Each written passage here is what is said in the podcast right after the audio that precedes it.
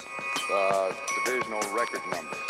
Uh, the spacecraft was uh, oval shaped on top and underneath like a large pancake blown up in the middle. Benvenuti a l'undicesima puntata di Air Vismara, il podcast di fenomeno sulla pallacanestro NBA. Io sono Dario Vismara, siamo ormai a una ventina malcontate di partite dalla fine della regular season e più o meno stiamo cercando di capire quali sono le reali possibilità delle squadre che se la giocheranno seriamente ai playoff. Oggi però è arrivato quel momento dell'anno in cui dobbiamo affrontare l'elefante nella stanza, cioè parlare di una squadra che si presentava, almeno a parole, ai blocchi di partenza della stagione come una contender e che invece a malapena riuscirà forse ad agganciare un posto al torneo play-in. Stiamo ovviamente parlando dei Los Angeles Lakers e per parlarne oggi abbiamo con noi il Lakersologo più disilluso d'Italia, vale a dire Francesco Andrianopoli in arte Fleccio. Ciao Dario, e ciao a tutti. Mm, temo neanche di essere il più disilluso, eh. secondo me è un, è un, titolo che mi viene contesto da, da parecchia gente. Allora, innanzitutto dovete sapere che questo podcast con Fleccio lo rimando praticamente da un mese, nel senso che io ero abbastanza convinto che a fine gennaio i Lakers avrebbero licenziato Frank Vogel perché i chiari di luna più o meno erano quelli, quindi l'avevo preallertato dicendogli appena lo cacciano facciamo un podcast solamente sui Lakers, poi in realtà a questo punto direi che arrivati a 20 partite alla fine della stagione Frank Vogel non verrà, non verrà cacciato, ma comunque la stagione dei Lakers diciamo che ha, per, ha preso una certa piega. Per chi Sono cacciati tutti gli altri, diciamo. Fondamentalmente sì. Tan- eh, so, va talmente male che neanche cacciare l'allenatore potrebbe esatto. finire per cambiare qualcosa. Per dare un attimo l'idea, stiamo parlando di una squadra che al momento è nona nella Western Conference, ha un record di 27 vittorie e di 34 sconfitte, in particolare ha 10 sconfitte nelle ultime 13 partite e ha solamente due partite di vantaggio sull'undicesimo posto, che vorrebbe dire rimanere addirittura fuori dal torneo play-in, visto che all'undicesimo posto c'è Portland, che non ha alcun interesse in realtà a entrare nel torneo play-in, però anche solo per inerzia e per inenia dei Lakers rischia pure di finirci. Ti chiedo un'opinione generale così, eh, co- come siamo arrivati fino a questo punto? Bah, eh, ci siamo arrivati innanzitutto, diciamo così, volendo cercare una scusante, e sarà la prima e l'ultima volta che lo farò quest'oggi, va detto che il concetto di base che sta alla base per come sono costruiti i Lakers è una squadra con LeBron e Anthony Davis è comunque sempre una contender. Se questa squadra in realtà LeBron e Anthony Davis in campo non li vede praticamente mai, è automatico che non sia più una contender, nel senso che di fatto LeBron e AD hanno giocato insieme 27 partite, quindi poco più di un terzo delle gare di regular season e in realtà in quelle 27 partite sono stati praticamente sempre o acciaccati o convalescenti o, o diciamo nel tentativo di trovare la forma. Quindi è ovvio che se eh, in linea teorica uno dice la squadra di LeBron e Anthony Davis ma uno dei due non ce l'hai o entrambi non ce li hai per due terzi di stagione credo che nessun altro al mondo li avrebbe considerati una contender sapendo questo in anticipo. Ecco quindi questo è il, il, l'aspetto di base. Detto questo, che è l'unica minima scusante che si può trovare, eh, come si è arrivati a questa situazione qua, ci si è arrivati eh, sbagliando tutte le scelte di mercato dal, dal giorno dopo eh, aver vinto il titolo nella bolla, sostanzialmente, perché da lì in poi c'è stata tutta un,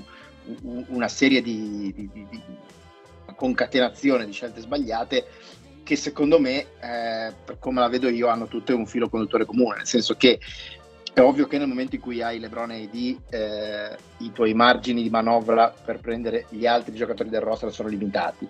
È ovvio che a quel punto non puoi portarti a casa giocatori eh, di livello assoluto, puoi sostanzialmente scegliere nel basket moderno se prendere difensori o prendere eh, giocatori eh, offensivi, un giocatori che siano bravi su entrambe le fasi con quel poco che hai a disposizione, avendo il cap sostanzialmente bloccato da quei due macigni, da quei due giganti, eh, non ti è possibile.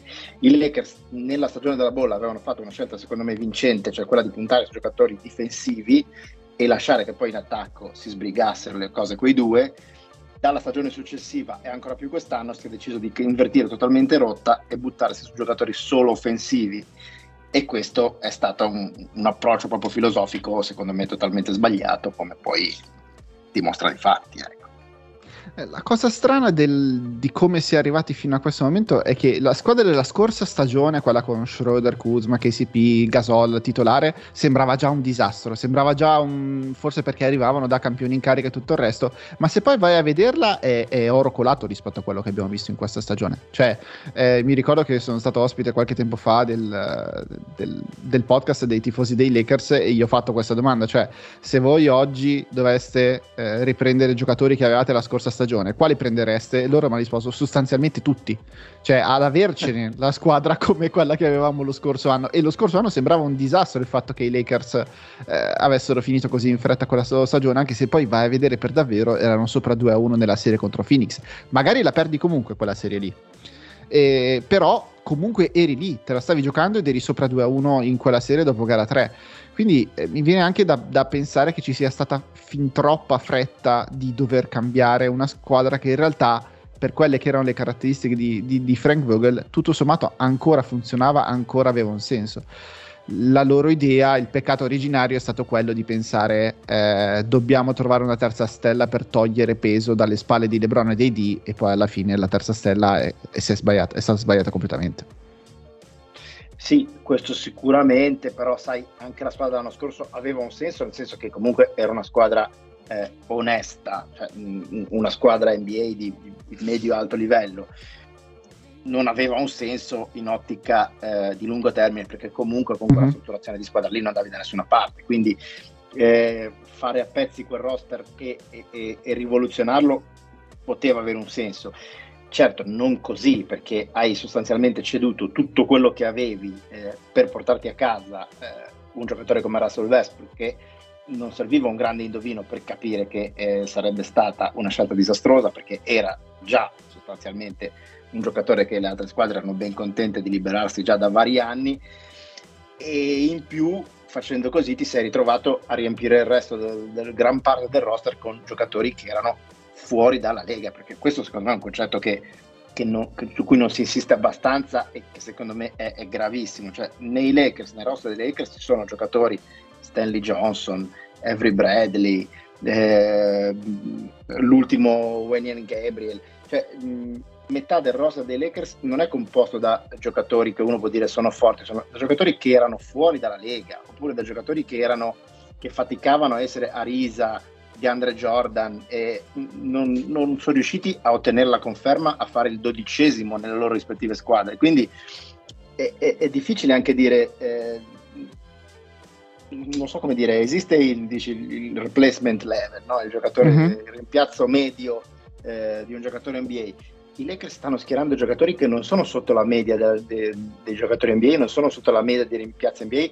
stanno schierando giocatori che son, sono sotto la media del minimo richiesto a un giocatore NBA. Cioè, eh, Austin Reeves era un undrafted, un giocatore non, non scelto e, e, e, non draftato a nessuno.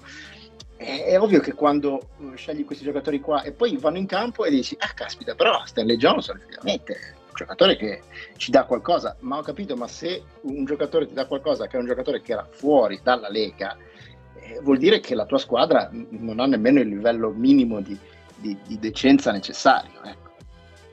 Il fatto che poi i giocatori che invece avevano fatto l'NBA, eh, che erano giocatori quantomeno di replacement level, che erano i vari KCP, Kuzma, che sono stati, stati trattati un po' anche malamente da parte del pubblico di Los Angeles sono stati tutti messi dentro perché bisognava arrivare a pareggiare il, il contratto di Russell Westbrook.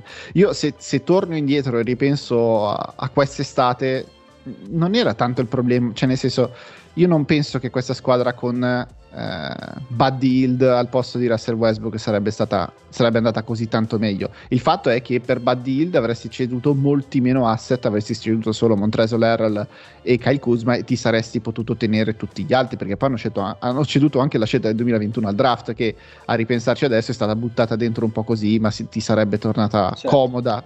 A poterla, a poterla, utilizzare tutto per mettere dentro e per arrivare a, a quello che è il peccato fondamentale di costruzione di questa squadra, cioè aver ceduto così tanti asset per arrivare a Russell Westbrook. Ma certo, ma non solo, e rilancio anche su, su un altro scenario ipotetico. Eh, nella stagione scorsa sembrava che fosse lì lì per chiudersi un, una trade che portasse sostanzialmente quello stesso pacchetto più Orton Tucker eh, per Kyle Lauri.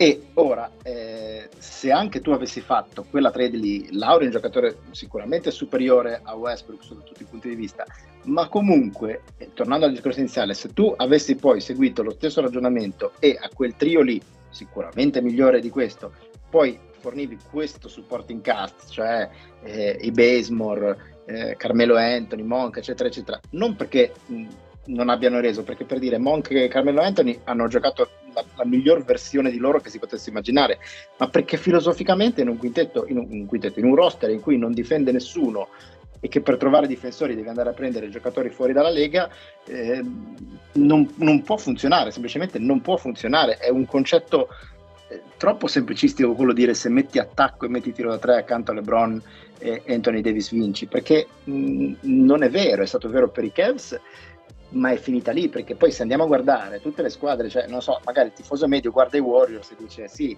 eh, c'è Clay, eh, c'è Steph, sono una squadra spumeggiante offensiva. I Warriors vincono perché sono una squadra difensivamente dominanti.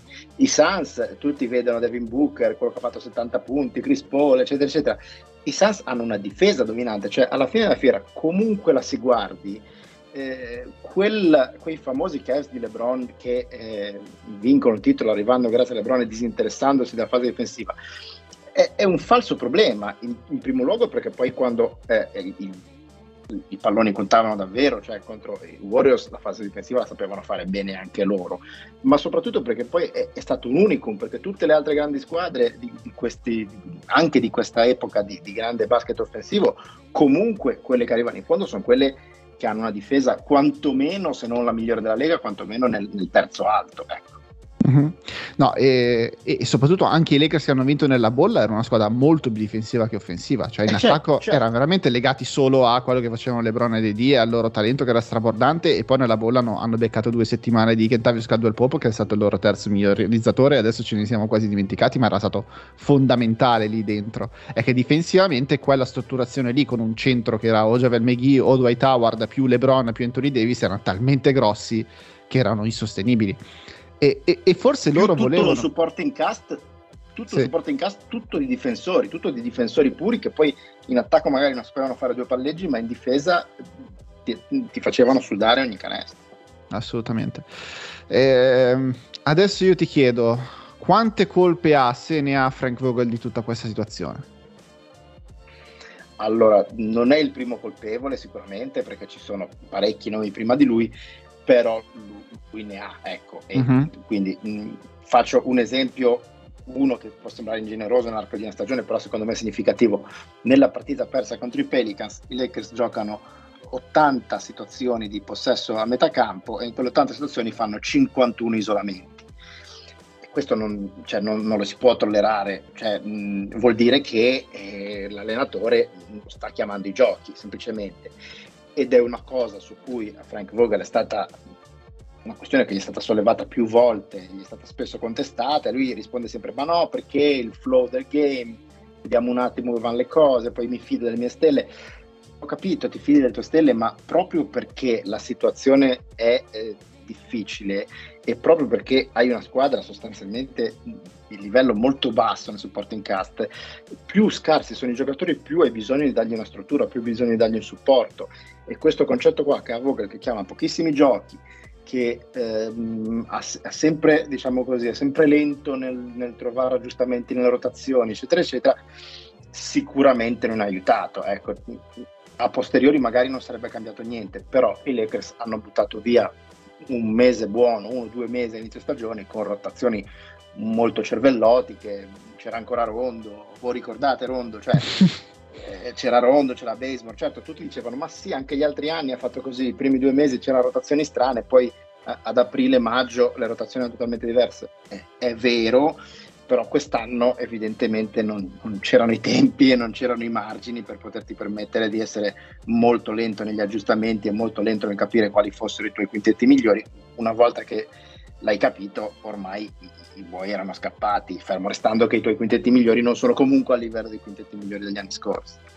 No, io avevo scritto un mesetto fa oramai su, sull'ultimo uomo proprio il fatto che di, di, non riuscire a capire niente dei Lakers perché i loro dati sui quintetti sostanzialmente sono inconsistenti. L- il, il, dato certo. che ha raggiunto ieri sera è quello di 30 quintetti base diversi in questa stagione, solamente Brooklyn ne ha avuti di più, ma perché Brooklyn è stata anche forse falcidiata anche più di, di, di, quello che hanno avuto i Lakers, che pure ne hanno avuti di problemi di infortuni. Però è proprio non, non, c'è un singolo quintetto che ha raggiunto i 200 possessi assieme in tutta la stagione. E ho fatto il conto che più o meno le altre squadre ne avevano tutte una, barra due, barra alcune anche tre quintetti diversi con più di 200 possessi giocati assieme. Non c'è veramente alcuna chimica. E mi viene da pensare che ci sono delle volte in cui Frank Vogel proprio si gira e dice speriamo di pescare un jolly questa sera, li proviamo un po' tutti e metti caso che mi va bene che c'è becco uno che fa tre triple in fila e, e, mi svolta la partita. Gli stava anche succedendo ieri sera con Stanley Johnson che ha segnato tre triple nel, nel terzo periodo e, e, hanno rimontato quello che, che, erano andati sotto contro i, contro i Dallas Mavericks, ma poi, poi, si è rivisto quelli che sono i problemi di questa squadra che negli ultimi sette minuti e mezzo ha zero struttura, non c'è niente, in attacco non certo. c'è un singolo certo. schema chiamato, non, non c'è non è una squadra di pallacanestro. L'impressione che ho avuto io, anche commentando il derby contro i Clippers, è che quando si gioca sull'emotività, questa squadra ha una chance, ma quando si gioca a pallacanestro i Lakers perdono. Non possono proprio vincere contro nessuno se non contro le squadre più scarse della Lega. Però anche con la strutturazione super small, che è l'unica possibile se hai Russell Westbrook in campo, è più per mandarle in vacca e sperare che LeBron la porti a casa che non perché ci sia davvero un'idea di pallacanestro dietro una struttura. È più cercare che questi cinque pezzi che insieme non funzionino trovino quei 10 minuti in cui possono ribaltare una partita e poi lo Staples Center o adesso la Crypto.com Arena se la squadra gira comunque un minimo ti trascina ma non appena scende un minimo il livello di emotività di questa squadra vengono travolti fondamentalmente da chiunque. No, no, è così e più o meno esplicitamente l'ha messo anche Frank Vogel, eh, che, di cui si può dire tutto, ma comunque è una persona, diciamo così, abbastanza limpida. Cioè, lui, per dire una cosa che me ha colpito molto, è stato gli hanno chiesto un commento sulle firme di DJ Augustin e Wayne Gabriel e lui ha detto no, sì, Augustin l'abbiamo preso perché è un giocatore che qualche anno fa eh, ha fatto molto bene facendo il 5 fuori con Vucevic a noi serve qualcuno che faccia 5 fuori eh, con LeBron che fa il, il, centro atipico eccetera eccetera. Che mh, mm, è, è, tutto quasi vero quasi vero perché Augustin non è più quel giocatore lì è, è finito Augustin da un pezzo ma se anche fosse ancora quel giocatore lì capisci che non si può impostare così un, un, una, cioè, la, la, la, filosofia di gioco di una, di una squadra a, al 2 marzo, cioè prendo un giocatore perché così ci manca qualcuno che possa fare 5 fuori con LeBron che fa lungo.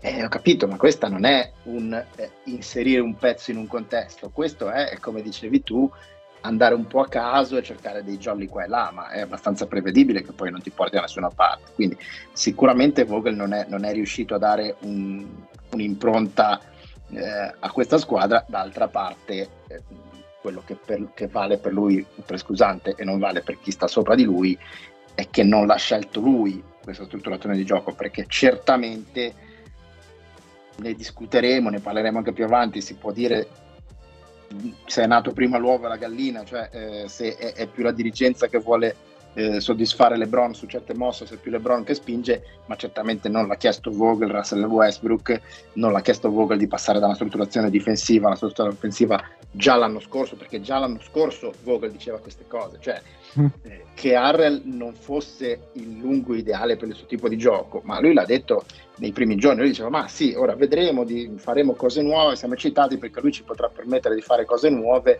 e anzi ci, ci spingerà, ci costringerà, tra virgolette, con un mezzo sorriso a fare cose nuove. Quello in ottica di ottimismo da post titolo, uno diceva ma sì dai, cerchiamo di evolverci. Letta tra le righe voleva dire noi avevamo una strutturazione che funzionava, se mi date questo qui, per quanto lui in astratto sia un giocatore molto più forte di quelli che va a sostituire, a noi non serve e a me non serve quel giocatore lì. E infatti si è visto. E poi c'è un altro dei peccati originali della costruzione di questa squadra che è stata preferire Tele Norton Tucker a, ad Alex Caruso, che ancora oggi più, già, già, sembrava una follia al tempo e più è passato il tempo e più si è rivelato veramente un errore insostenibile perché per come è andato poi Alex Caruso a, a Chicago è veramente no. È una cosa che non ci si può permettere, soprattutto perché avrebbero potuto farlo semplicemente eh, pagando di più, pagando, la tas- la, pagando di più di, di, luxury tax e accontentando Caruso dandogli lo stesso contratto che ha preso a Chicago e non gliel'hanno voluto dare perché, ed è uno dei motivi per cui secondo me LeBron James è particolarmente arrabbiato in questo momento, a me dà l'impressione che anche la proprietà dei Lakers stia iniziando a tirare un po' i remi in barca perché questa squadra costa tantissimo e non hanno più intenzione di spenderci. Sì, follia totale sotto tutti i punti di vista, follia totale perché appunto non era scritto da nessuna parte che dovessi scegliere l'uno o l'altro, potevi benissimo tenerli entrambi e avresti speso comunque meno di quanto spendevano per esempio i, ba- i, Bucks e i, e i Nets, luxury tax compresa, quindi non era una spesa fuori dagli schemi, è una spesa standard per una delle principali contender. Follia perché di Caruso tutti si sono stupiti, ma mh, era un segreto abbastanza ben tenuto, ma quelli che quel segreto lo conoscevano erano i Lakers, lo sapevano benissimo chi fosse Caruso e quanto fosse decisivo Caruso nel suo apporto, perché era un, un, un collante che teneva insieme quintetti difensivamente sospetti, a volte bastava lui per, per tenerli assieme, perché era veramente un giocatore di, di applicazione, di attenzione, di eh, di, di, piccole cose difensive che sono quelli che sono veramente difficili da trovare e una volta che li trovi in linea di massima non dovresti farteli scappare. E ulteriore follia appunto perché Orton Tucker mh, mm, per carità eh, mh, mm, su Orton Tucker si è sempre puntato più alla prospettiva che all'attualità perché nell'attualità è un giocatore non da oggi che ha enormi sprazzi di talento ed enormi vuoti di, di, di, di assoluta uh, incomprensione del gioco, soprattutto difensivamente quando è lontano dalla palla. Però si è sempre detto ogni anno fa passi da gigante, ogni mese praticamente fa passi da giganti, che è sempre stato vero fino a questa stagione, quindi tu ti aspettavi sempre di, di vedere Lorton Tucker in prospettiva, che era una bella idea. Quest'anno il suo sviluppo si è interrotto bruscamente, non ha più aggiunto nulla al suo gioco e ecco, è ancora giovane per carità, però se Orton Tucker si ferma qua, questo è un giocatore non da 10 milioni di dollari, ma è un giocatore da eh, fondo del, della rotazione di una squadra da titolo e purtroppo questa valutazione qui ad oggi è stata sbagliata. Poi magari l'estate prossima fa un altro balzo e aggiunge qualcosa e ne ripariamo diversamente, ma ad oggi quella è una valutazione individuale sbagliata oltre che collettiva. No, il fatto che tutto quello che ha, ha ha fatto Malik Monk era quello che ci si aspettava da Norton Tucker ci si aspettava un tipo di impatto del genere magari meno offensivo perché comunque Malik Monk gioca solo una metà campo bisogna ammetterlo eh, la gioca certo. molto bene però la gioca solamente una invece speravano che THT fosse il giocatore che giocava due metà campo da poter mettere di fianco a LeBron però ha una palese mancanza di tiro che lo rende fondamentalmente non schierabile né con LeBron e né tantomeno con Russell Westbrook e non possono giocare assieme né tutti e tre, ma probabilmente neanche due dei tre. E, e oltre a tutto il resto è totalmente inaffidabile, almeno per quello che vuole Frank Vogel, da un esterno di quel tipo lì e quindi sì, è stato forse tutto sommato anche per quelle che erano le aspettative su di lui e quanto è costato in termini di non solo di contratto ma anche di quello che ci si aspettava e la, la rinuncia a Caruso per tenerlo è stata la delusione più grande di questa stagione dei Lakers, non Westbrook Division.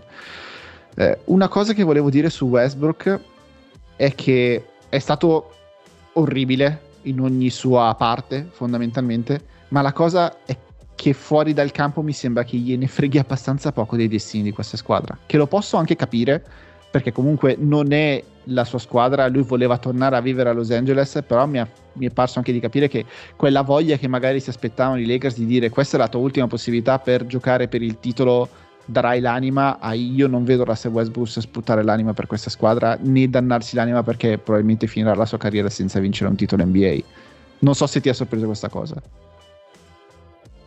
eh, un po' mi ha sorpreso, eh, però obiettivamente che il Sacro Fuoco non ce l'abbia più è evidente e l'ho anche, l'ho anche detto quasi esplicitamente. Ora non mi ricordo se uh, ieri o l'altro ieri, nella partita l'altro ieri, dopo la conferenza stampa, gli hanno detto ma per i bu dei tifosi cosa ne pensi, ti feriscono? Lui ha risposto ma io torno a casa, ho i miei bambini, dei, dei bu dei tifosi non mi interessa niente, loro che tornino a casa loro e si arrabbino, io non mi arrabbio.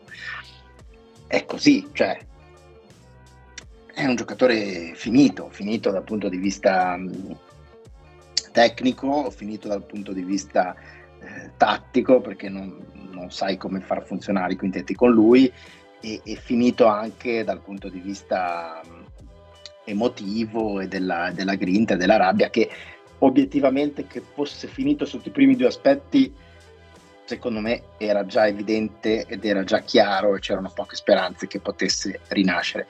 Che fosse finito sotto il terzo aspetto, obiettivamente quello un po' ha stupito anche me, perché quantomeno una, eh, una, un, una stagione sull'orgoglio, sulla grinta, sulla rabbia, io francamente me l'aspettavo. Per dire, Carmelo, che pure è sempre stato accusato per tutta la sua carriera di essere un giocatore indolente, uno che che, che, che abbandona la nave, il primo a mollare, eccetera, eccetera.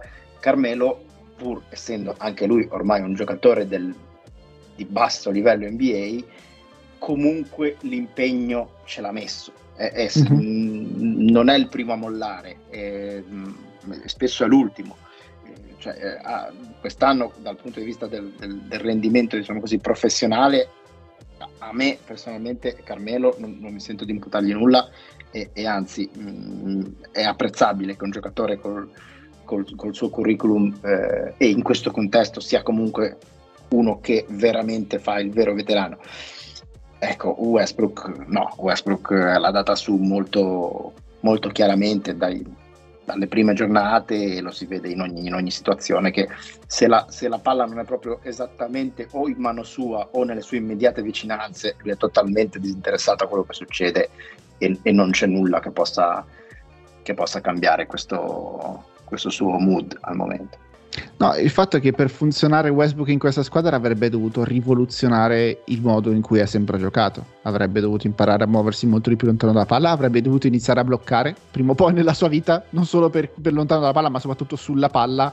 La statistica che ripete sempre Zach Lowe è agghiacciante cioè solamente una volta in tutta la stagione ha portato 8 blocchi sulla palla, che dovrebbe essere in realtà il suo ruolo per funzionare in questa squadra quando ci sono LeBron James sì. e Anthony Davis, e invece non l'ha mai fatto. Io me la ricordo quella partita perché era una delle prime, forse era la terza partita contro Memphis, e tutto il crunch time, i Lakers che vincono quella partita, pensate, a inizio stagione i Lakers vincevano le partite contro i Memphis Grizzlies, se ci pensi adesso... Eh, no, sembrava funzionare sembrava sì. funzionare benissimo. Dicevano, ecco, l'hanno trovato il modo per far funzionare esatto. Westbrook in questa squadra. Mai più fatto. E non è mai più successo per tutta la stagione. È incredibile. Anche solo per dire, scusa, Russell, ma ci porti 10 blocchi sulla palla Lebron e vediamo che cosa succede. Così, giusto per vedere l'effetto che fa. Zero. Niente, Zero. non c'è mai stata la disponibilità anche di Westbrook di venire incontro alle necessità per far funzionare questa squadra. Poi fuori dal campo dice sempre le cose giuste. Perché io sono anche convinto che fuori dal campo Russell Westbrook sia una persona, dico piacevole, però che, che, che sia riuscito a, a far ripensare durante l'estate quando faceva le riunioni con,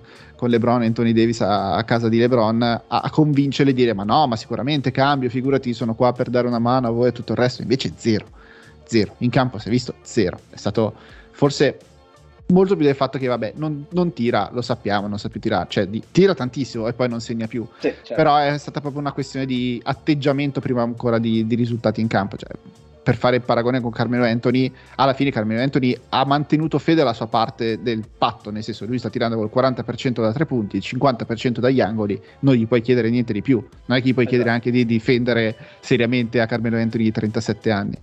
E soprattutto Carmelo Anthony ha fatto zero dramma in questa stagione. Non c'è stata una singola cosa che è uscita su di lui che, che, che, che abbia creato dei grattacapi all'interno dei Lakers, mentre c'è stato poi tutto il resto. Che per essere comunque Carmelo Anthony calato nel, nel, mercato di Los Angeles mi sembra comunque una cosa da far notare. Sì, sì, sì, assolutamente. No, anche perché tornando a Westbrook, il, il vero problema secondo me, eh, che, che, era passato un po' sotto traccia quest'estate, era che tutti si, si, si focalizzavano sul, sul, suo scarso mh, fit tattico con i Lakers.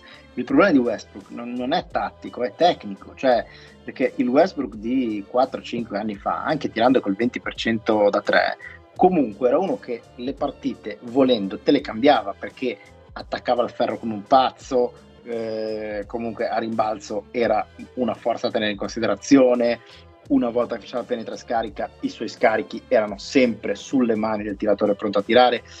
Quel West, eh, il problema di Westbrook è che non esiste più quel Westbrook dal punto di vista tecnico, dal punto di vista individuale, cioè sbaglia sotto mano, eh, mm-hmm. non, va, non, va, al ferro, quando ci va ci va poco convinto, quando fa il penetra e scarica il passaggio è sempre sballato, eh, quando prova a, a, fare i passaggi thread and needle eh, li sbaglia di brutto, cioè è, è quello il problema, ha quattro palle perse a partita eh, capisci che in un contesto del genere passare dal punto di vista del fit tattico è anche superfluo perché è tecnicamente un giocatore che ti, che ti, ti, ti devasta e ti rappresenta un, una zavorra per la squadra e la parte tattica a quel punto è quasi superflua. Arrivati a questo punto della sua carriera, se Westbrook fosse free agent domani, eh, non lo sarà perché comunque eserciterà la player option da 47 milioni, quindi tutto questo discorso sì, verrà riportato nel 2023. Lui. Sì, no, ovviamente lo farà. Però quale squadra e con quale contratto potrebbe prendere Westbrook, considerando che un giocatore dalle caratteristiche abbastanza simili come Dennis Schroeder è dato per la taxpayer mid-level, mi pare, comunque con un contratto da 6 milioni di dollari ai Boston Celtics. Chi può prendere la chi, cioè, non, non vedo veramente quale sia una squadra che possa puntarci. Secondo me se, se è free agent domani è fuori dalla Lega e basta.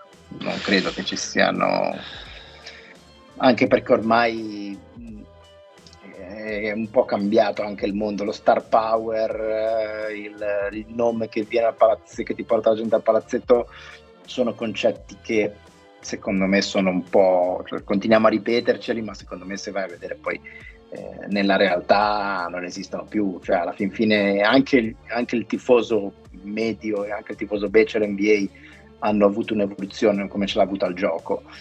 E oggi metti una squadra anche a fondo classifica non gli interessa più il nome che, che ti porta gente al palazzetto. Magari vengono al palazzetto se, se vedono una squadra che, che gioca, che gioca con, con giocatori sconosciuti ma che fa un tipo di gioco che è appetibile, ma eh, anche da quel punto di vista lì il mondo, il mondo è un po' cambiato, quindi secondo me veramente nessuno punterebbe su di lui ora come ora.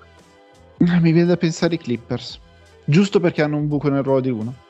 Ma solo per quello, ma con un contratto, col contratto che si possono permettere i Clippers, non per altro. Che sì, potrebbero sì. pensarci, ma poi secondo me Taro Lu ha anche lo status per poter dire, beh, Westbrook esce dalla panchina per me. Reggie Jackson rimane titolare. È solo che Westbrook non lo accetterebbe mai.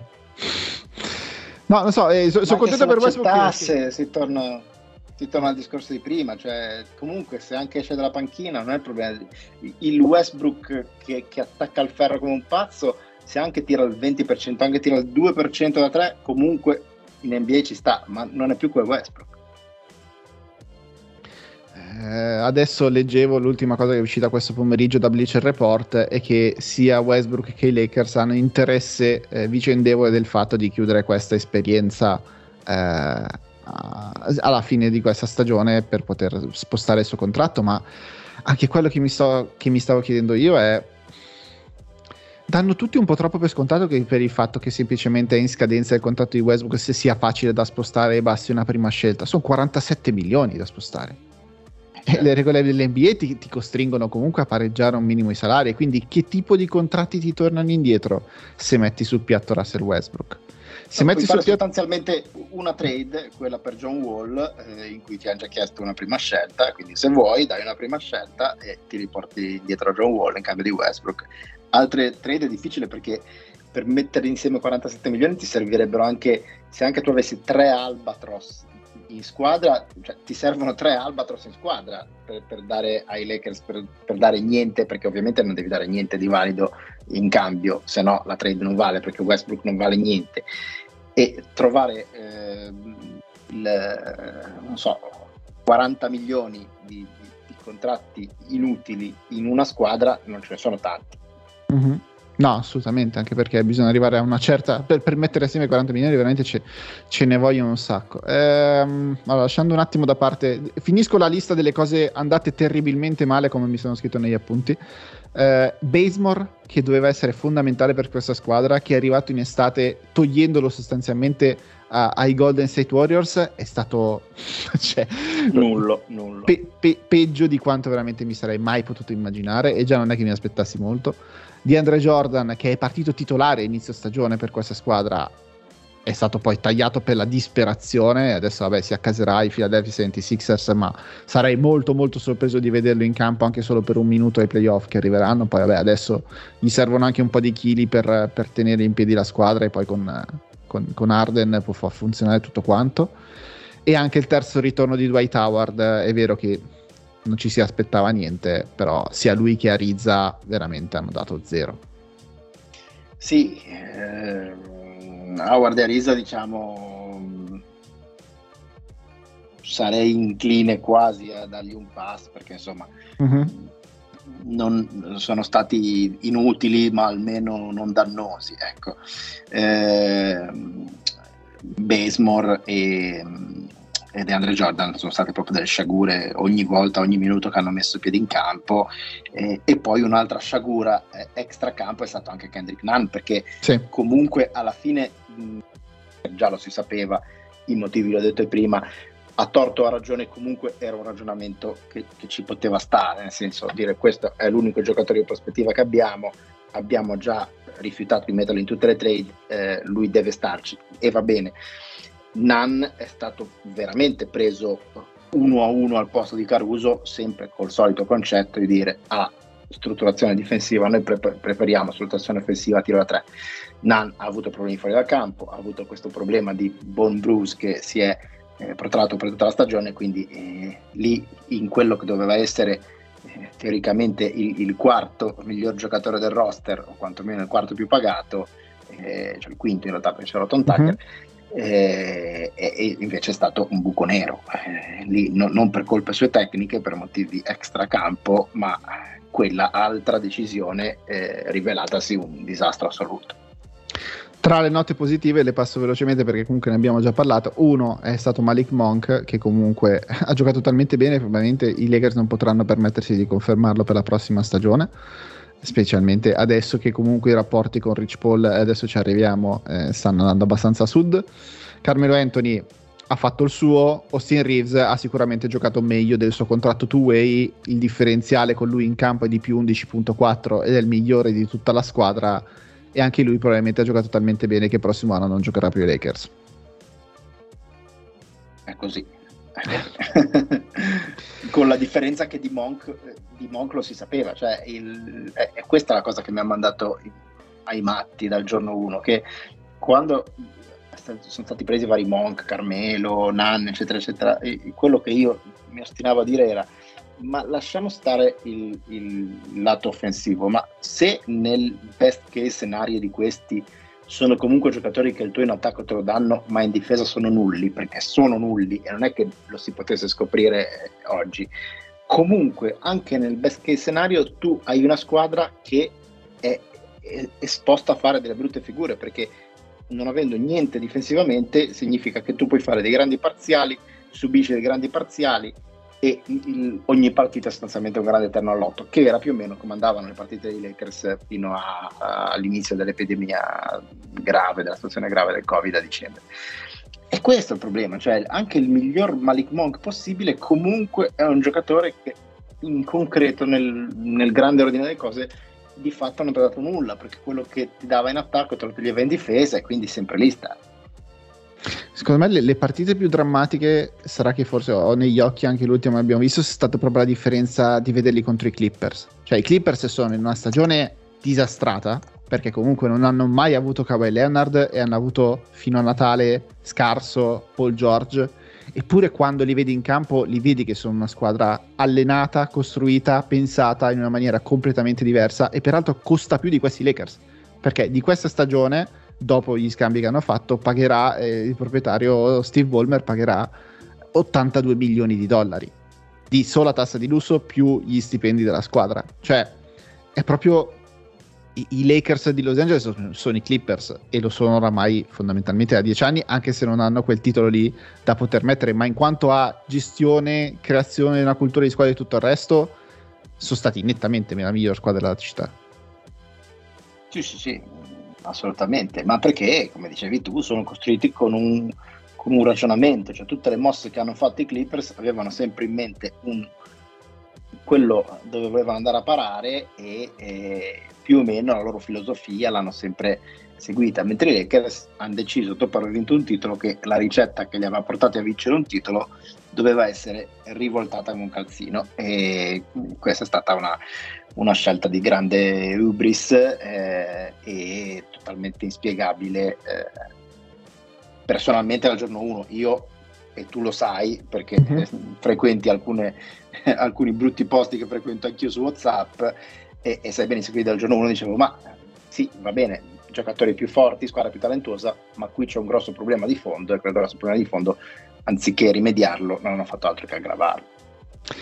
Ora, per la seconda parte di questo podcast ti eh, parliamo di quello che sta succedendo in realtà fuori dal campo, che il, ta- che il, campo lo tocca solo tangenzialmente all'interno dei Lakers, che è importante, se non più, più importante di quello che poi avviene veramente in campo. Cioè, Adesso ti riassumo un attimo velocemente la timeline degli eventi che sono successi nelle ultime settimane. Allora, dopo la sconfitta in casa con i Bucks, LeBron ammette in conferenza stampa un po' a denti stretti che questa squadra non va da nessuna parte e il minuto esattamente successivo alla fine di quella conferenza stampa arriva un leak agli ESPN dicendo questa squadra deve cambiare qualcosa, la deadline ci si aspetta all'interno dello spogliatoio dei Lakers, cioè da parte di LeBron, che qualcosa cambi.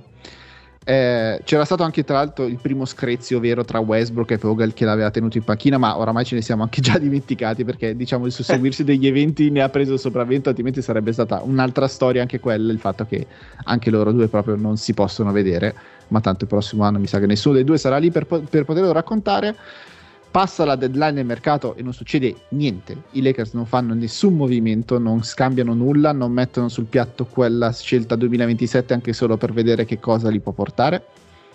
Pelinka va in conferenza stampa e dice che LeBron e Anthony Davis erano d'accordo sul fatto di non muoversi e anche lì il momento stesso in cui accade questa cosa, Rich Paul fa sapere che manco per niente erano d'accordo di non fare niente alla deadline del mercato e quello è un altro grosso screzio perché LeBron non permetteva a Pat Riley di andare in conferenza stampa a dire cose che lui non pensava, figuriamoci se lo permette a Pelinka. LeBron a quel punto va allo Star Game, tra l'altro l'unico Lakers rappresentante perché Anthony Davis e Russell Westbrook, che erano tra i 75 più grandi di sempre, non si sono presentati per la cerimonia di, di, di Cleveland. LeBron allo Star Game chiama sotto braccio fondamentalmente eh, Jason Lloyd, che era il uh, giornalista che lo seguiva per The Athletic ai tempi dei Cleveland Cavaliers e sostanzialmente a domanda sui Cavaliers e a domanda diretta su ma tu torneresti eh, a Cleveland per la terza volta? Nicchia un attimo per quello che è stato poi il racconto del giornalista e poi dice la porta non è chiusa tutto questo. E quando LeBron parla sa perfettamente che cosa succede dopo che parla delle sue carriere perché da quando ha 17 anni che ogni una singola parola che dice viene utilizzata, scrutinata e tutto il resto. Quindi LeBron sapeva perfettamente che cosa sarebbe successo dopo quella apertura a Cleveland e sapeva anche perfettamente cosa sarebbe successo dopo che ha detto che il suo obiettivo per l'ultimo anno della sua carriera è quella di giocare insieme a Bronny James ovunque egli sia, quindi iniziando a preparare il campo come sta già facendo da anni in realtà per l'arrivo di Bronny James in NBA. Ultima cosa, al rientro a Los Angeles dopo eh, il weekend dello Star Weekend eh, incontro tra Rich Paul e i piani alti dei Lakers per cercare di calmare le acque con dichiarazioni distensive successivamente, ma ormai diciamo le speculazioni sul futuro di LeBron sono all'ordine del giorno. Che idea ti sei fatto di tutto questo? Ma, uh, tutto questo credo che parli abbastanza da solo. Uh, personalmente, per come la vedo io, Pelinka da un certo punto in poi, diciamo appunto, dal momento in cui eh, poco prima del, della trade deadline è arrivato, mh, mm, lo è stato detto a più parti e pare abbastanza incredibile, è arrivato un input dalla proprietà che ha detto questa stagione è andata, non spendere altri soldi, non spendere altri asset per cercare di fare dei miglioramenti marginali perché non è il caso. E lui a quel punto è entrato in modalità adesso cerco di salvarmi la poltrona piuttosto che di salvare la squadra. E in quest'ottica si vedono le sue dichiarazioni a dire eh ma Westbrook l'hanno voluto loro, eh ma le scelte di non muoversi le hanno avallate loro.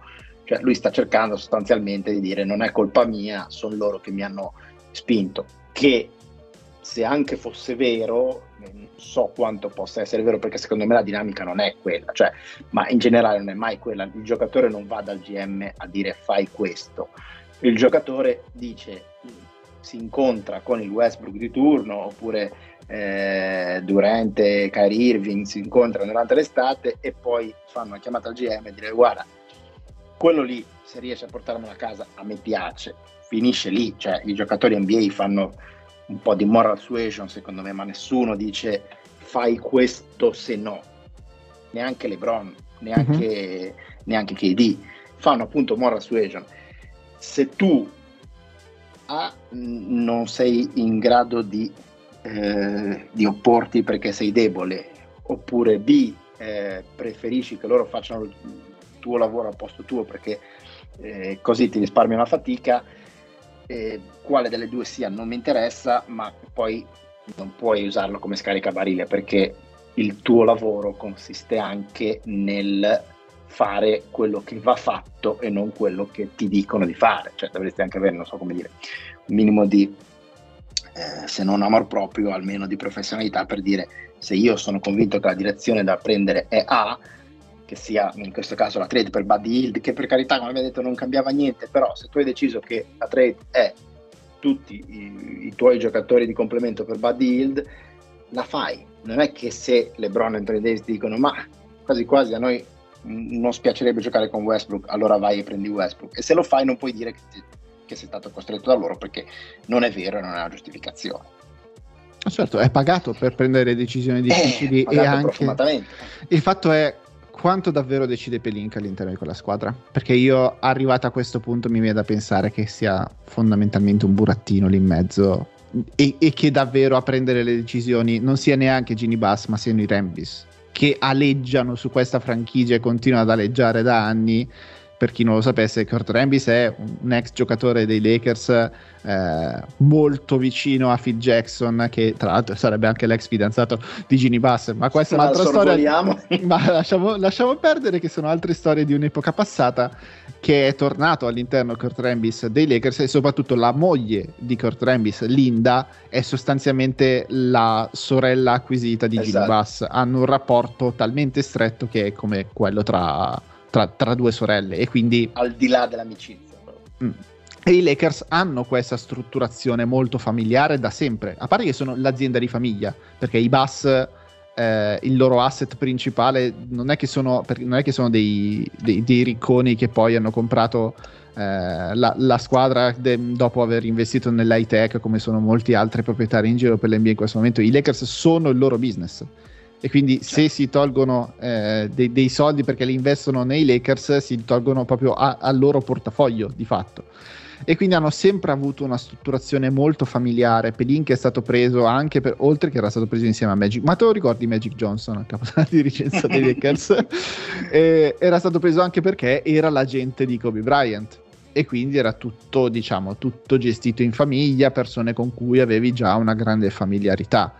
Eh, ed è un altro dei problemi storici dei Lakers che non vanno a premiare o non vanno a cercare una, pre- una professionalità, ma vanno sempre a scegliere tra le persone che fanno parte già di, di quella famiglia e di quel circolo.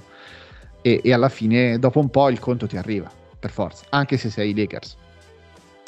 È così, è così. È, diciamo che in realtà il problema che sia l'azienda di famiglia in questo momento mh, non si pone perché finanziariamente i Lakers vanno alla eh. grande hanno appena ricevuto un, un, contratto osceno da Netflix per fare una serie eh, sui Lakers, quindi non è che i soldi manchino, i Lakers come, come macchina da mm-hmm. soldi fun- continuano a funzionare perfettamente.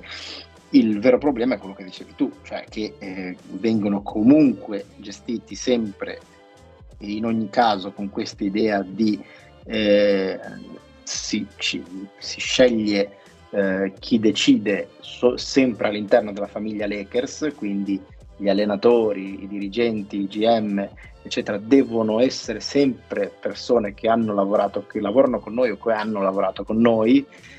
E questo da un lato mh, mi fa essere anche poco speranzoso dal punto di vista del successore di Vogel e del successore di Pelinka, perché il successore di Vogel ci sarà sicuramente, ma sarà comunque un nome interno alla famiglia e al gruppo Lakers, quindi si parla di Phil Andy, eh, che per carità è molto quotato, molto stimato, tutti ne parlano benissimo, però comunque sei eh, il, il, primo assistente di Vogel, quindi non è che si possa pensare che tu possa arrivare a fare delle rivoluzioni. Se dovesse andare via Pelinka, cosa che ritengo probabile, comunque che sia o non sia uh, un pupazzo o un uomo di paglia, comunque verrà scelto qualcuno del gruppo, non si andrà a prendere il eh, Masai Ujiri di turno, uh-huh. il, il, il, grande GM dal resto della Lega, si sceglierà comunque un nome del gruppo, se non lo stesso Magic, anche perché un tale di due o tre settimane fa eh, Ginny Bass molto tranquillamente ha detto no no ma io Magic lo sento tutti i giorni, lui consigli, continua a darci i suoi consigli, a darci i, i suoi input perché comunque eh, Magic Lakers ha sempre una porta aperta. E ho capito figlia mia, ma um, anche, anche, lì si torna sempre al, alle sfumature, che, cioè, il grosso talmente grosso che le sfumature non ce ne sarebbero neanche bisogno, però anche le sfumature sono importanti. Ma se anche è vero che tu senti Magic tutti i giorni e che lui ti dà i consigli su cosa fare, ma non dirlo, non dirlo perché, eh, perché, è una cosa che comunque, eh, se anche fatta con la massima innocenza e la massima serenità, farà scoppiare un casino. E infatti è scoppiato un casino, eh, però cosa ci devi fare? Eh, è tutto così, è tutto così. Sì, emergerà probabilmente Kurt Randis da qualche parte, finalmente dal suo ruolo di eminenza grigia eh, riceverà un ruolo eh, ufficiale, anche forse ce l'ha, ce l'ha, già un ruolo ufficiale oscuro come commercial qualcosa da qualche parte, no? credo mm-hmm. che ce l'abbia. Comunque, ah, con, consiglieri qualcosa forse, non lo so. Comunque è lì.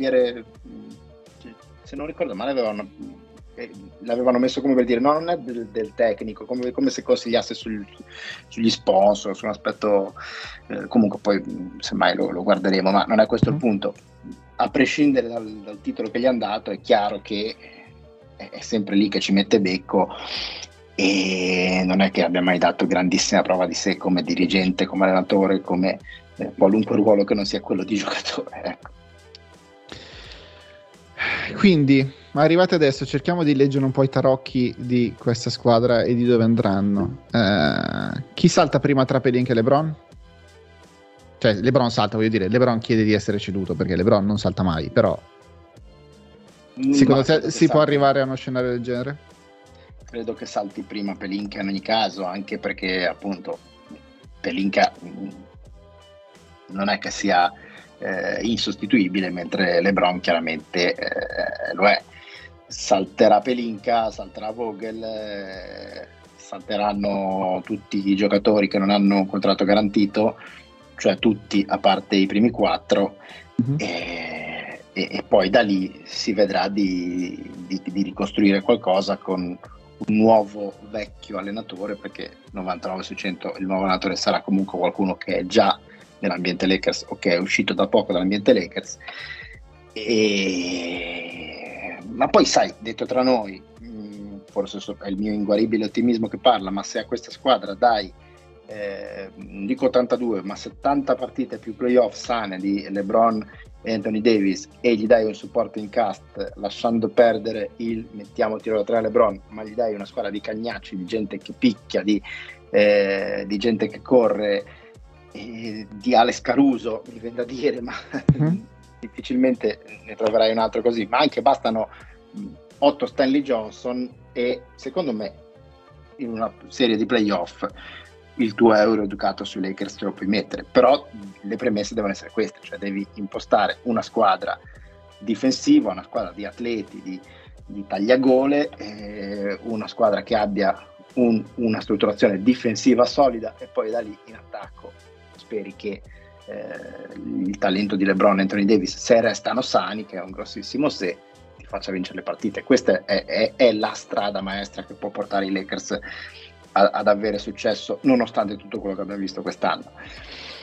Altrimenti altre, altre vie non le vedo. Ecco. Il massimo sarà a un certo punto della stagione prossima potrei fare un buyout con Russell Westbrook, ma anche lì fai un buyout con Russell Westbrook, poi non è che, non è che vai da nessuna parte. No, infatti, non è che sì, va bene, liberi un- migliora la. Sì, liberi qualche, qualche- risparmi qualche milione di Sì, dollari. però ma sei- sei comunque il- rimane uguale. Sì, perché sei lì con le eccezioni al massimo, cioè hai la, hai la mid level di, di chi è sopra, sopra il salary cap e l'abbiano l'exception se proprio, ma sì, puoi prenderci altri due pezzi, però non, mi pare neanche che il mercato di free agent sia granché quest'estate se tu vuoi andare per quella, per quella strada lì subito. Il fatto No, su Anthony Davis... non ci arrivi neanche, cioè se anche No. ti togliessi tutti i 40 milioni, i 46, 47 milioni della salary subito, comunque non, non sei un giocatore in free agent perché LeBron e i Mhm, no, no, no. Da soli ti hanno già mangiato tutto il Ma non, non dico neanche i free agent di quelli che vuoi prendere con spazio salariale, dico anche quelli che vuoi prendere con le eccezioni, che sono già Ah, certo, un sì, tier sì, eh, più basso Sì, rispetto a quelli che sono i free agent normali. No, il fatto è. Eh, Adesso parli- parliamo anche di Anthony Davis perché in tutto quello che sta succedendo ci sono talmente tante cose da dire, però Anthony Davis doveva essere la superstar, oltre che del presente di fianco a LeBron, ma anche dei Lakers post LeBron. E a questo punto ti puoi fidare che Anthony Davis sia un giocatore fisicamente integro ancora adesso che ha 28 anni e che ha tutti questi problemi superando i 30 anni? Eh, domanda a cui eh, domanda a cui dovrebbe rispondere un indovino più che un, più che un, un, un del popolo come me. Eh, non lo so, non lo so, sinceramente la storia di infortuni di Anthony Davis eh, parla da sola e la storia di infortuni di Anthony Davis nelle ultime due stagioni parla ancora più chiaramente. Peraltro il suo ultimo infortunio alla caviglia, io ero convinto guardandolo che se la fosse spezzata e che si parlasse di dieci mesi di, di assenza e, e rovinasse anche la prossima stagione oltre a questa. Cioè già secondo me è stato un mezzo miracolo che abbia subito solo una, una gravissima distorsione. Però, sai, eh, eh, su- sull'imponderabile non si, può, non si può ragionare. Uno deve dare per scontato che quando Anthony Davis si presenta ai nastri di partenza l'anno prossimo eh, tu ci possa fare affidamento. Poi, come dicevo all'inizio, se poi viene fuori durante la stagione che non ci puoi fare affidamento, allora ti metti il cuore in pace e pensi ad altro, guardi altre squadre, guardi altre partite, che eh, ce n'è di belle cose in giro per l'NBA. Mhm. Se invece lui sta in campo, ecco, secondo me un altro aspetto su cui invece si potrebbe anche un, un pochino dare un pass, almeno per la buona volontà, secondo me si è insistito molto sul fatto che Anthony Davis giocava molto male in attacco quest'anno, che è vero, era probabilmente il peggior tiratore da tre della Lega come percentuali e eh, era molto pigro, molto passivo, giocava molto male in attacco, però anche a lui guardando le partite io mi sono sempre sentito di dare un bonus perché era costretto veramente a fare Tutto. gli straordinari in difesa dal minuto 1 della partita 1 in stagione e obiettivamente non perché sia Anthony Davis che è un po' più fragile degli altri eccetera ma nessun'altra stella NBA puoi pretendere che dal minuto 1 della partita 1 di regular season perché la tua squadra resti in linea di gareggiamento in difesa lui debba fare il mostro non glielo puoi chiedere perché eh, è disumano e, e perché automaticamente cosa significa? Che se tu gli chiedi un, un super lavoro in difesa, lui in attacco si riposa e ha le gambe stanche e si prende solo eh, jumper pigri e, e- e prende solo scelte eh, di, di- di- di- piccolo cabotaggio, ma è normale perché non puoi giocare a 100 all'ora in attacco e in difesa dal minuto 1 della partita 1. E soprattutto per permettersi forse l'Anthony Davis di quando aveva 24-25 anni, quello di 28 di adesso non può farlo. E, e- Certo. cioè, gli, gli viene chiesto di fare Rudy Gobert in difesa e Joel Embiid in attacco fondamentalmente. Ed è una mole Esatto. di lavoro che non gli si può mettere sulle spalle. Al netto di avere LeBron James di fianco, posso che hanno giocato anche pochissimo eh, quest'anno assieme. Che tecnicamente loro sono la coppia perfetta perché LeBron James è uno che crea, vede e provvede per tutti quanti, oltre a quello che fa in proprio. Anthony Davis è un giocatore che ha bisogno di essere imbeccato perché è un finisher incredibile da qualsiasi zona del campo quando il tiro gli entra. Cioè, nella bolla tirava col 38% da tre punti Anthony Davis e io non, non- non riesco neanche più a immaginarmelo un Anthony Davis da 38% da tre punti per quello che abbiamo visto dopo che è uscito nella bolla. E quello ci, ci- sono quelli che fanno un po' i ragionamenti senza fare i conti, oppure i ragionamenti che ha fatto Bill Plash che recentemente sulle Lay Times dicendo vabbè eh, sta stagione è andata sto esperimento è andato cedete LeBron cedete Anthony Davis però è un po' più complicato vabbè, di sì. così mi verrebbe da dire certo.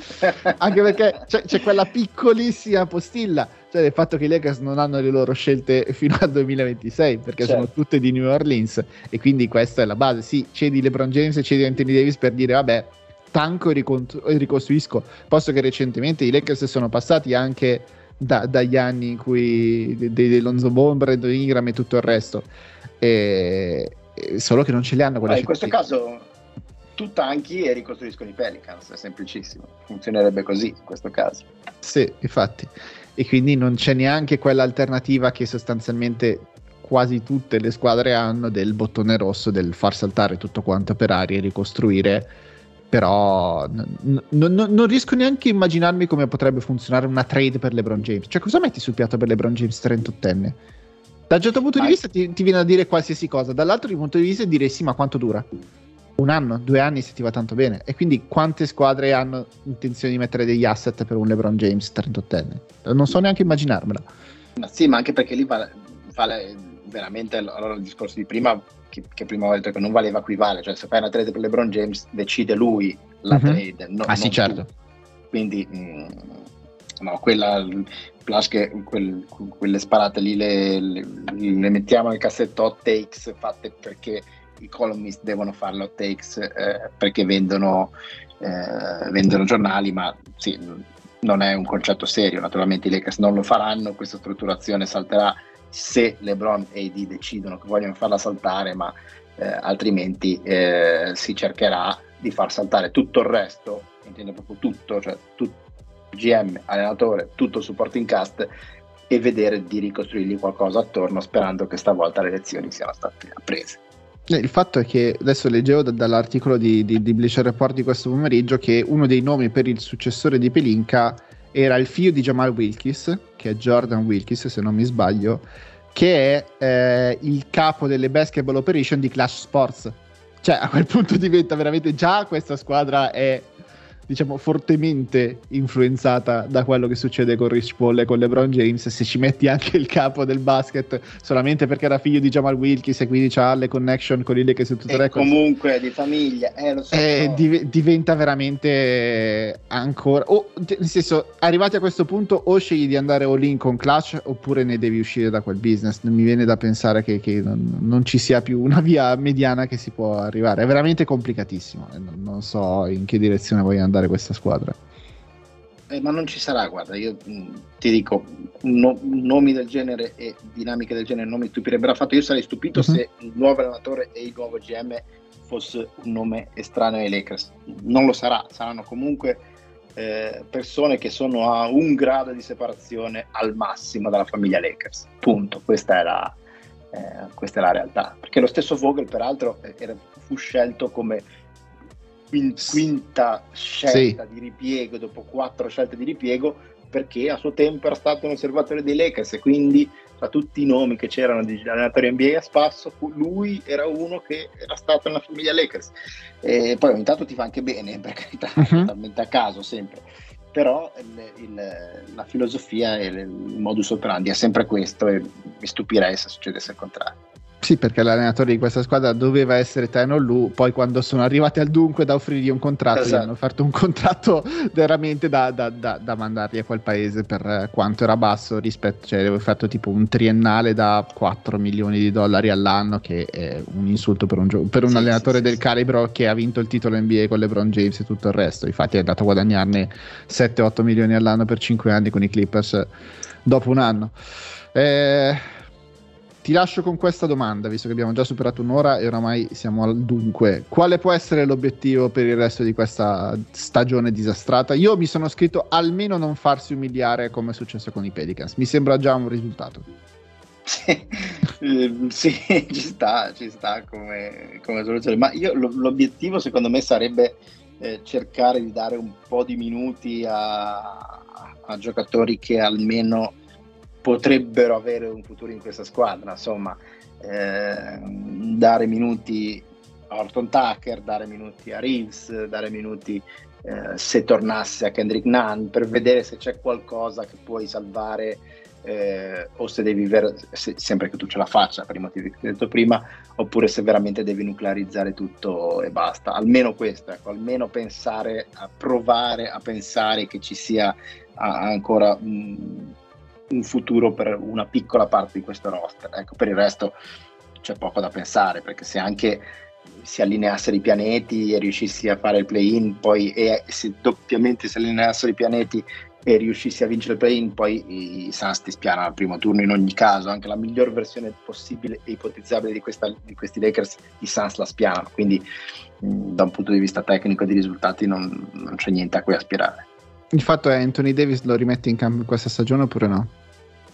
Buona domanda, le voci di oggi pare che dicano di no e, mm. sarebbe, sarebbe, sensato perché comunque farlo tornare per fargli giocare 7, 8, 10 partite più un'eventuale partita al play-in vuol dire veramente giocare col fuoco, rischiare soltanto recidive eh, o altri infortuni per nulla, per un obiettivo che è nulla, quindi per me la risposta sarebbe certo che no, però tutto, tutto può essere. Ecco. Va bene, quanto ti ho depresso questa conversazione? No, no, mi ha molto divertito anche perché sai, la depressione, lo stadio dei cinque stadi del dolore con questi Lakers li ho superati credo a, all'Immacolata. Va bene. Io ringrazio infinitamente Francesco Andrianopoli per essere stato con me. Grazie a te, grazie a te come sempre. E noi ci risentiamo tra un paio di settimane quando saremo già a marzo inoltrato e i più attenti di voi avranno già notato che quando si parla di marzo si parla di college, quindi mi sa che ci toccherà parlare un po' di college basket alla prossima occasione. Grazie mille, noi ci risentiamo tra due settimane con Ervis Mara.